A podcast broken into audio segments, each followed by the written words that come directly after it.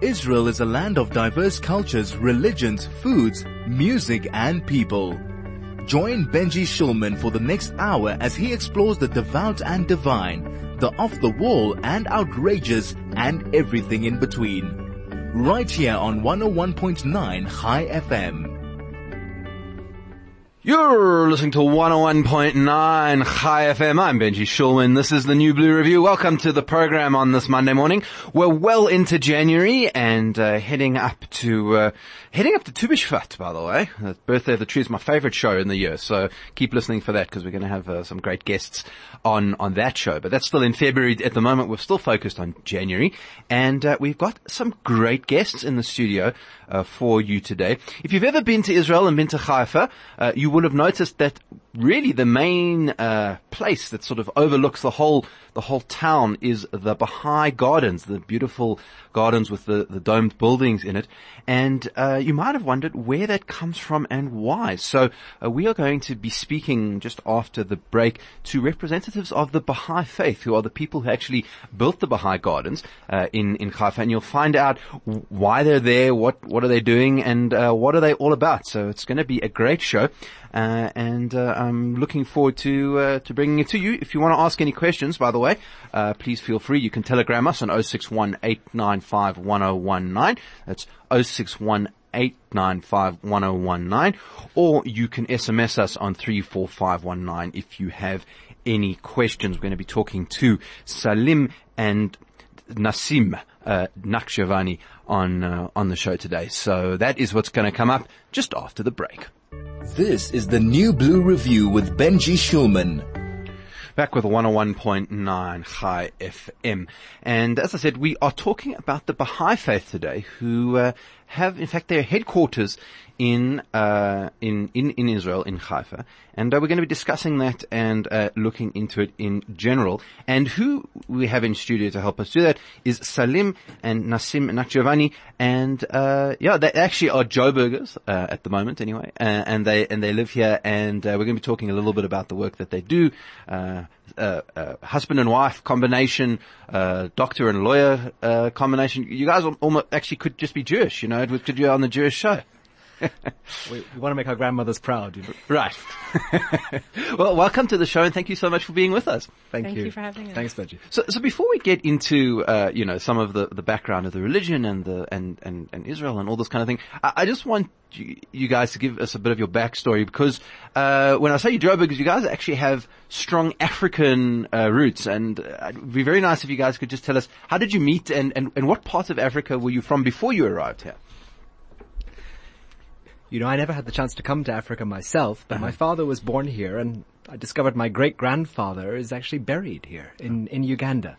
So my family were among the first Baha'is to move to Africa in, in the 1950s. Wow. Naseem has her own story.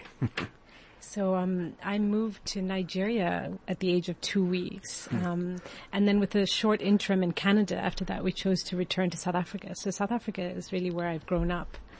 Um, I mean, I, I, can imagine that a Nigeria-Canada move must have been quite interesting. it was, and and of course we didn't meet in any of those places. We met in Holland. Okay. Our story is a rather complicated one. But nonetheless, uh, it, it's certainly an uh, interesting one. So we'll have to we'll have to bring you on for the personal hour uh, another time. Uh, so, so, so start by telling us uh, uh, about the Baha'i faith. What what is it all about, and, and, and what is what is the background? So I think we can say that the Baha'is around the world are striving to translate the principles that Baha'u'llah has brought into reality, often in the most unassuming of settings. Um, and one of the pivotal principles is that of the oneness of humanity. The soul has no race, no gender, no class, and that in itself renders all forms of prejudice intolerable. Um, and we know that the root cause of prejudice is ignorance. So Baha'is are largely involved in educational processes that strive to ensure that knowledge is accessible to all, that it doesn't remain in the hands of a privileged few. And and I mean, are there principles that the Baha'i live by? Are there are there you know are there are there things that you can tell a Baha'i if if if, uh, if they tell you something or don't tell you something? You know, so Baha'is are followers of Baha'u'llah, who was a messenger of God who announced himself in what is today Iran, what was then Persia. And he he declared that he was the one who is fulfilling the promises of old and has come to establish a world civilization based on principles of unity and justice. And Baha'is in their own ways are just striving to put these teachings into practice, uh, limited though we are at the very beginning of our process. Yeah. And and and and when you talk about the Baha'u'llah as as a as a prophet, as uh, someone, there's there's recognition in the tradition of other prophets and, and connections to to other prophets that m- maybe the listeners would, would know of as well. Yes. Very much so. So Baha'is believe that, that God has never left humanity without guidance. That the Lord is always guiding humanity through these teachers. And, and many of your listeners will know, of course, of Moses as one of those teachers. Uh, so Baha'is recognize then the, uh, that these series of uh, messengers of God, of manifestations of God, progressively reveal the will and purpose of the Lord for all of us uh, from age to age. So Baha'u'llah, Baha'is believe, is the latest but not the last in this series of divine uh, messengers or educators. And essentially, I think we also believe that religion is one. It's one progressive story unfolded to man, and, and that this Baha'u'llah has revealed a new chapter in a never-ending story. Okay, so so that's some of the basics of the faith. Um, what about the what about the gardens in in Haifa? So how, how did those come to be? That uh, that that uh, and and what do they represent? So there's a very beautiful story associated with those gardens in Haifa. Some of your listeners may have visited the gardens and actually walked up the terraces and seen that up near the building with the golden dome, which is actually the shrine of the forerunner of Baha'u'llah, who is known by the title the Bab, the Gate. They will may have seen a grove of cypress trees, a tight grove, and it was at that spot that Baha'u'llah, when he was on Mount Carmel, pointed out to his uh, son that, that in fact the shrine of the Bab should be built there and designated Haifa as the spiritual and administrative center of the faith. Now this was long before the establishment of the state of Israel as it is today. Um, Baha'u'llah ended up in that land in a remarkable way because of course he was originally a Persian nobleman who turned his back on a position in the court of the king, found himself after he declared his mission being exiled uh, first uh, by the by the by the Persian government, and then in concert with the Ottoman government, being sent from Iran to what is today Iraq to what is today Turkey, and eventually ending up in uh, a prisoner in what was then the Ottoman prison city of Akko. After, towards the very end of his life, he was released from imprisonment and was permitted to reside just outside Akko. So those, those places are for the Baha'is the holiest places in the world. And uh, the World Administrative Center then is on Mount Carmel. Baha'u'llah is buried just outside Akko in a shrine that is open to everyone to visit. Uh, It's actually very interesting because we, we tend to think of Haifa as the third city of Israel, and uh, you know there's lots of people, and it's a very uh, sort of uh, multi-ethnic city, a very interesting place. But it, it actually it it pretty much there wasn't much there until until they started building uh, you know the Baha'i uh, infrastructure because even even then after that the British were the first to really like establish a city, but it, it wasn't really a place until very recently. Yes, it's true. I mean, the Baha'is have been associated with Haifa and Akko since the very beginning, since Baha'u'llah arrived there. There was a little community there. But today, the only Baha'is in Israel are those that are serving as religious volunteers at the Baha'i World Center. So they're, Baha'is don't really reside in Israel. But, but you do have, I mean, if you go to the gardens, you'll often have people there who'll greet you and, uh, and, and interestingly, they're, they're often not, I mean, you say, as you said, they're not from Israel. They're from all over the world. People come and volunteer in the gardens and, and to do work there. So, so that's the garden, and you say that it's open, so people can go, uh, can go, li- can go visit. They can go see it. I mean, I know I've done it. It's, it's a, it's a beautiful spot, and, and, and, and it's completely open. People can go see it. Very much so. Okay. So there we go. Now you know the history of uh, why there is a beautiful garden in Haifa. Uh, it wasn't just part of the, the city's tourism project, although clearly you guys uh, really should get an award for that. Uh, we're going to take a short break, and when we come back, we'll be speaking again uh, about the about the Baha'i uh, and uh, and Israel and the faith.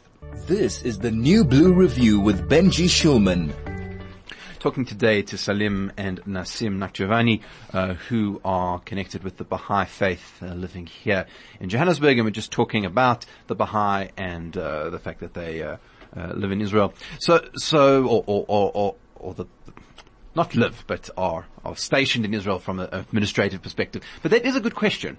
Uh, maybe to, to, to go on to the next point is, uh, where do Baha'i live? Because if the Baha'u'llah was exiled from Persia, did Baha'i ever go back to Iran? What is the status of where Baha'i live? So Baha'is live all over the world, actually. It's one of the most diverse and geographically widespread communities uh, on the face of the planet. So there are Baha'is in, in all parts of South Africa, and uh, also there are Baha'is in Iran. And wherever the Baha'is find themselves, in whatever settings they find themselves, they strive to work alongside others to serve their communities, to contribute to the well-being of their communities. And you find them all around the globe, as Salim said. But in Iran in particular, that's been a bit of a challenge. Uh, it doesn't look as though, in terms of the history, uh, uh, that uh, that they've ever really gotten over the fact that there was this community that lived e- either in Persia or Iran. You know, if you examine humanity's religious history, every time a teacher comes with a message from the divine, mm-hmm. it stirs up a tremendous commotion in the society. Uh, certainly that's true of Moses, it's certainly true of Christ, it's certainly true of the Prophet Muhammad. And so it was also true of Baha'u'llah in the community in which he came mm-hmm. among the Iranian people. It stirred up a tremendous commotion because his teachings revolutionized uh, the society. He proclaimed for the, you know, the, the absolute equality of women and men, for example, uh, the abolition of all forms of prejudice. Uh, he indicated as well that the corrupt practices of monarchs and clergy should be swept aside, and that in fact elected institutions should govern the people. Mm-hmm. And this was profoundly challenging, profoundly desirable for much of the population, but challenging to those in power. And this, of course, was long before uh, Iran, as the country we know today, was established. But that, that, that commotion and that influence that the, the, the teachings have continue also to affect that society. Um, so today in Iran, it's true, Baha'is are are persecuted for their beliefs. They're not able to access tertiary education. They're barred from most forms of employment. Uh, they're not treated as equal citizens. Um, they're not recognized as people of the book. Uh, mm-hmm. And so, as a result, they face it. But what's very interesting about that is the response of the Baha'i community. Mm-hmm. Because so often when a group is oppressed, there's a tendency then to close the doors Right. Right. To, to, to, to, to put, you know, circle the wagons. And, and then after some time when security is reestablished, these feelings of resentment and bitterness can enter our hearts. Mm-hmm. And that can even lead the group that has been oppressed to take on some of the characteristics of the oppressor. Mm-hmm, mm-hmm. And that's what I think scholars call the cycle of violence. Right. Um, the Baha'is are resolutely trying to resist such a movement and instead adopting something that, that I guess is described in the literature as constructive resilience. Try to build a better alternative when you're being oppressed. Mm-hmm. And so Baha'is established an underground university in order to make sure that this access to knowledge that Naseem was speaking about can be promoted for Baha'is as well as for others. Um, they they continue to be well wishers of the entire government and people of Iran. In fact, they're loyal citizens of Iran. They want nothing more than the good of the country, just like South African Baha'is want the best for South Africa. So there we go. Okay, so that's that's very interesting. So they they are finding ways to try and uh, and, deal with with the, the, issues in Iran. By the way, if you have any questions, uh, you're more than welcome. You can telegram us on 0618951019 or you can SMS us on 34519 if you'd like to talk uh, to our guests. now, I, I, would like to ask you about about the South African context because uh, you know, you, are talking about uh, justice and uh, and equality and, and trying to uh, make it uh, in everyday life, right? In, in in the world in which we live. So, Naseem, maybe you can tell us about some of the work that you're involved in and how you see these principles playing out in in in your life. Well, as I mentioned before, that we we're trying to to translate these principles that Baha'u'llah brought into reality. And so in, in settings all around the country, often in very unassuming settings, um, and in diverse settings, so from township settings to neighborhoods and, to suburban neighborhoods, Baha'is, together with others, are really um, striving to see what this means in practice, to learn about what it means to translate them into reality. Working with all segments of population, so youth, early adolescents, children, adults, and largely engage with an educational process ensures that knowledge is accessible to all. So, for example, in Mamelodi, in Amapies, in Soweto, Hillbrow, youth are having conversations with their peers about what it means to be a youth in South Africa today. Um, and uh, the large potential that lies within their within their group, um, and also the potential that lies in the communities in which they reside, and how they can uh, unleash their energy to serve their communities. These conversations then often intensify in youth gatherings where they read a series of statements and refine their understanding about what it means to youth and how they can undertake simple steps to serve their communities. So, for example, in, in Mamelodi recently, a group of adolescents finished, they completed studying a certain book. Um, and then they decided, they looked around their community and they realized that the, the children in their community do not have a habit of reading. And so they decided to gather the children and, and read books to them to start to create this culture. And of course, it's a very simple act of service, but when you view it within the broader context of, you know, every man for himself, it takes on a particular significance. It is, yeah, it is interesting, uh, you know, when we have communities where, where people feel disempowered, uh, it, it, it, it's crucial also to enable people to find their own agency to make things work that we sometimes come in from the outside and it doesn't always work that way. Yes, exactly. I think society does seem to impose this lethargy on people, the sense of helplessness. And, and so for adolescent people as young as 12 to see that they can take simple act and that act can have reverberations in their community. And then of course as they continue to engage, they take more and more complex acts of service. And then alongside this, also they study materials that have deep significance. For example, there is a book about joy, what it means to be joy, joyful and how to develop this capacity and to ensure that the ups and downs in life only touch the surface, but that the very depths are calm. So as they learn about this, also then they, they share this with their peers and then they, they undertake certain acts of service. Yeah.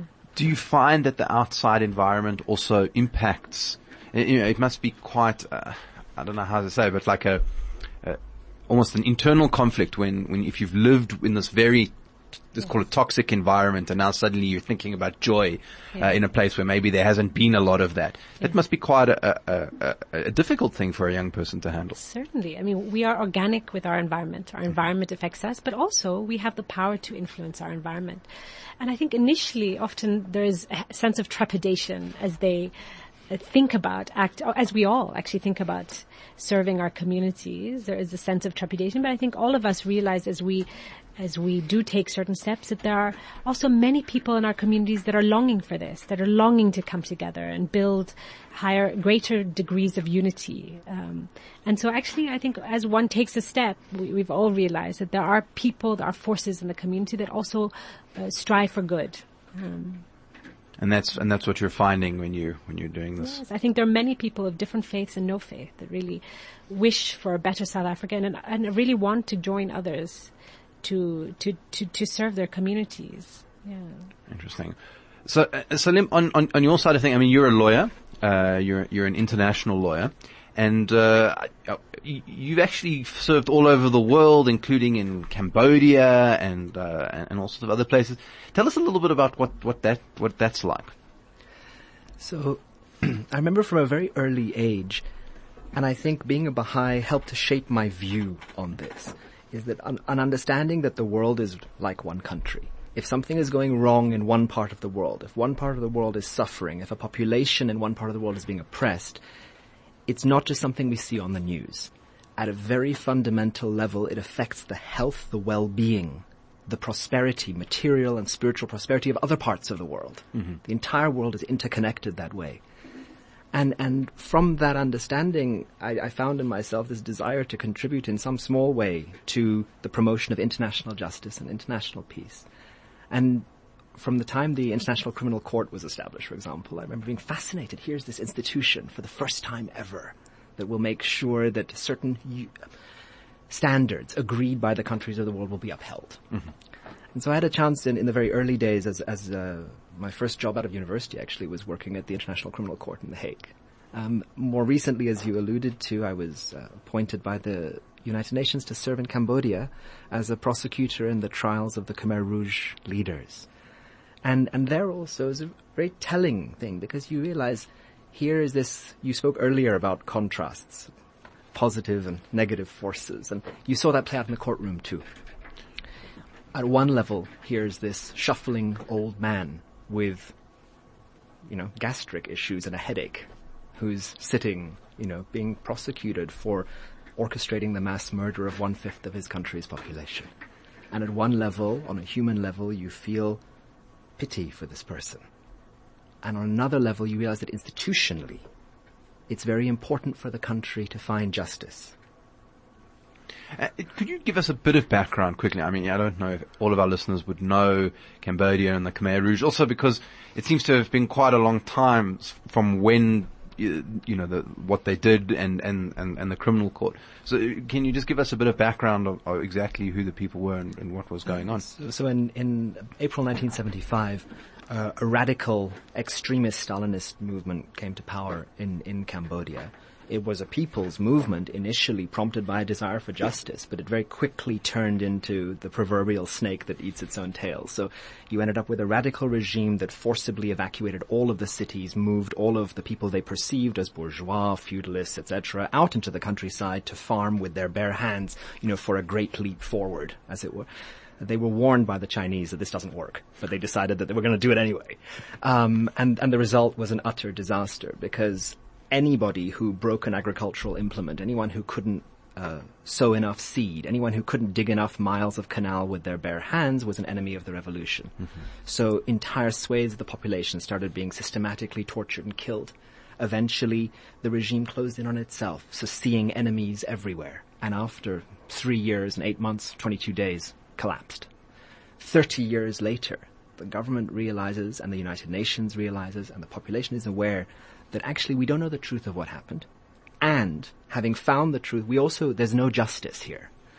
So what there was was a, a, a great su- subliminal anger in the society. Mm-hmm.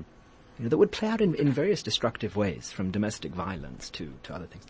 And eventually the, the government of Cambodia and the United Nations collaborated to establish this hybrid court made up of both Cambodian and international judges, both Cambodian and international prosecutors working shoulder to shoulder to try to bring some measure of accountability. Uh, an, an, imperfect process, but, but a step in the right direction. And, and, and uh, interesting sort of, if you think about our own process here in South Africa, we, we, did, we, we kind of even didn't have a court quite like that. It was, it was a slightly different process.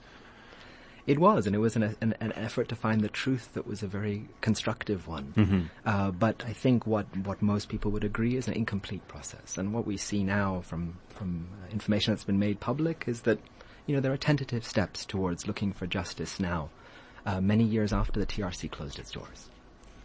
It's very, very interesting. Um, I mean, could I, could I ask you, you, when was this process that you did with, with, with Cambodia? That must have been in the 90s or? Well, the process is still, the court is still, still open. Going. Still okay. going on with the final appeals, actually. But uh, I was there between 2005 and 20. Okay, so sorry, sorry 2010 and 2015. Okay, so it's actually very, it's, quite a recent thing. It's mm. not a. So, so where, it, you know, the, the court has become kind of controversial in the last few years, it's particularly in South Africa. Uh, and in other parts of the world, do you still see that that this is an institution that people are are that, that that's still doing what it what it was set up to do? You know, humanity is coming to consciousness about its oneness. Mm-hmm. These kinds of crimes that, that the ICC deals with, for example, are crimes that strike at the heart of that oneness. Right. Right? Genocide, crimes against humanity, war crimes at their core are saying, you are not one with me. Mm-hmm. That's, that's what they're about. That's why they happen. Is as soon as we start othering people at the, at the extremes, it ends up with genocide. Right you know, on a micro level in our communities, it ends up with me not talking to my neighbor. But actually, they're very much part of the same lack of consciousness, lack of awareness, mm-hmm. ignorance. Um, and and so I think that these institutions being built worldwide, we should not expect them to be perfect now, mm-hmm. but we should understand that they're part of a positive movement that is worthy of our support. Mm-hmm. and to which we should lend our, put our shoulder to the wheel to make them better. And I say that not being naive about the, um, the, the ch- systemic challenges that these kind of institutions face. They need to be built. And, and I mean, it's interesting aspect that I think listeners might appreciate or like to know about about the Baha'i is that you, you as, as the religion, you you don't like politics. Uh, at a, in, in a sort of capital P kind of a way. You, you, people are not encouraged to, to follow that as a path because it's considered divisive. Is that, is that right? You know, the, the watchword of the Baha'i faith is unity. And so on, when we use the word politics, right, we're using it in a few ways. So there's the politics that means caring about civic life. Baha'is are actively involved in that. But then there's partisan politics. There's the politics which says my group believes this and my group wants power and your group should not be in power. You are opposition to me and, and these kind of partisan debates. And Baha'u'llah very clearly guided his, his followers to say, stay away from this. So in one sense, um, we say that the ends cannot, the ends and the means must be coherent. That the the means cannot be i- in conflict with the. You with can't the have ends. ends justifying the means. so Exactly. speak, and yeah. so if, if we are striving to build higher and higher levels of unity, thought and action, then we would not want to engage in something that undermines that. At the same time, we are well wishers of the government and we understand the importance of a community, of a society organizing itself. Mm-hmm. It's just that we don't take, we don't engage in partisan politics. partisan Yeah. politics. Uh, That's probably not a bad idea for South Africans in general. Maybe I think uh, we could we could definitely definitely learn from that. I mean, how many Baha'i are there around the world? You know, the, according to the recent estimates, around, uh, seven, eight million. But that being said, because the Baha'i activities are open to all, um, there's, there's really no measure of how many people are involved in that process of community building, of applying knowledge, of trying to learn to apply these principles in their community settings. They, they may number many more. And and and, and in South Africa we have a, a, a community that lives as well. Yes, yes. Uh, and Joburg, Cape Town, Pretoria, Exactly. Yeah. everywhere. Yeah. Suburbs, townships, Yeah. every in, in many different settings. You can find Baha'is together with those who, who they work alongside. Yesterday we were visiting some Baha'i friends in Northwest Province in a, in a village, uh, in Madidi. Oh wow. Okay, so really uh, out there. Uh, and and do Baha'i as a, as a faith have uh, like the sets of laws or, or, or, or rituals, or is it it more about the, the principle level of, of, of, of existence? Well, um, Baha'u'llah, like any other, uh, like other manifestations of God, or other prophets, has brought a new set of laws. Um, and for example, the law of prayer, that prayer is a f- a form of conversation between man and his creator. Um, and that uh, just as the body needs nourishment, so too does the soul. And so this is a law that Baha'u'llah has brought, the, the need for all humanity really to engage in this conversation on a daily basis. Um, there, and the laws are seen also not as a set of restrictive rules imposed by God, by the Lord upon man, but actually as, um, as some, as, as, how do you say, precepts that allow man to be freed from forces that would seek to, uh, seek to, um, bind him. Um, so it allows us to to engage on a higher level, not to be bound to the material world, but allow us to to be freed from. But Baha'u'llah also I say, eliminated almost every form of ritual from faith. Um, so Baha'i gatherings are, are, I would say, quite remarkably free from ritual. And and, and uh, all right, so we're going to take a short break. I see we, we need to do that. Uh, when we come back, we'll, be- we'll be speaking more about the Baha'i. This is the New Blue Review with Benji Shulman. Welcome back to 101.9 Chai FM. I'm Benji Shulman. This is the New Blue Review. Welcome back to the show. Good to be with you. Now, I don't know if you've had a chance uh, to do uh, some reading over the holidays. So if you haven't, if you still want to catch up with some reading, I want to make an, a book recommendation for you. Uh, one that I've just finished. Very easy book, very simple uh, book to read uh, by one of my favorite authors on the Israeli scene. It's a guy by the name of Matti Friedman and he is a, a Canadian originally. Moved to Israel some time ago, and he he used to cover the Middle East for A- AFP, which is one of the big wire services. And he kind of really got on the map in terms of, uh, I think the Jewish uh, and Israeli scene because he was covering all uh, of the stuff that happens uh, in Israel, particularly the politics and the, the, the conflict side. And in the middle of the Gaza war, uh, in 20, I think he did in 2014, uh, he wrote this piece about how uh, the news worked to, to to really marginalize Israel in the news. Uh, and that's uh, and, and the way that I, AFP in particular, who was his employer or his former employer, was doing this, and this made him, I think, tremendously unpopular. But it also, uh, you know, really put him into the spotlight. And since then, he's gone on to write a number of very interesting books and, and articles. Uh, he most recently did one for the New York Times about the history of the Israeli Railway uh, Association and, and the railways and what they mean. Uh, which is uh, fantastic uh, and well worth reading.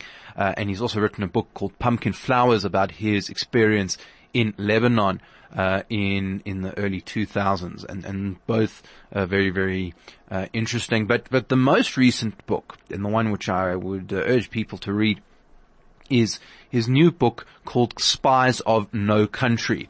And what the book is about is a book is is a, is a initiative called the Arab Section uh, in in in in Israel, which was basically uh, a part of the Palmach and eventually uh, a part of the Mossad. And and what it was was a group of Jews from Arab countries uh, who were recruited to spy both on sort of uh, the neighboring uh,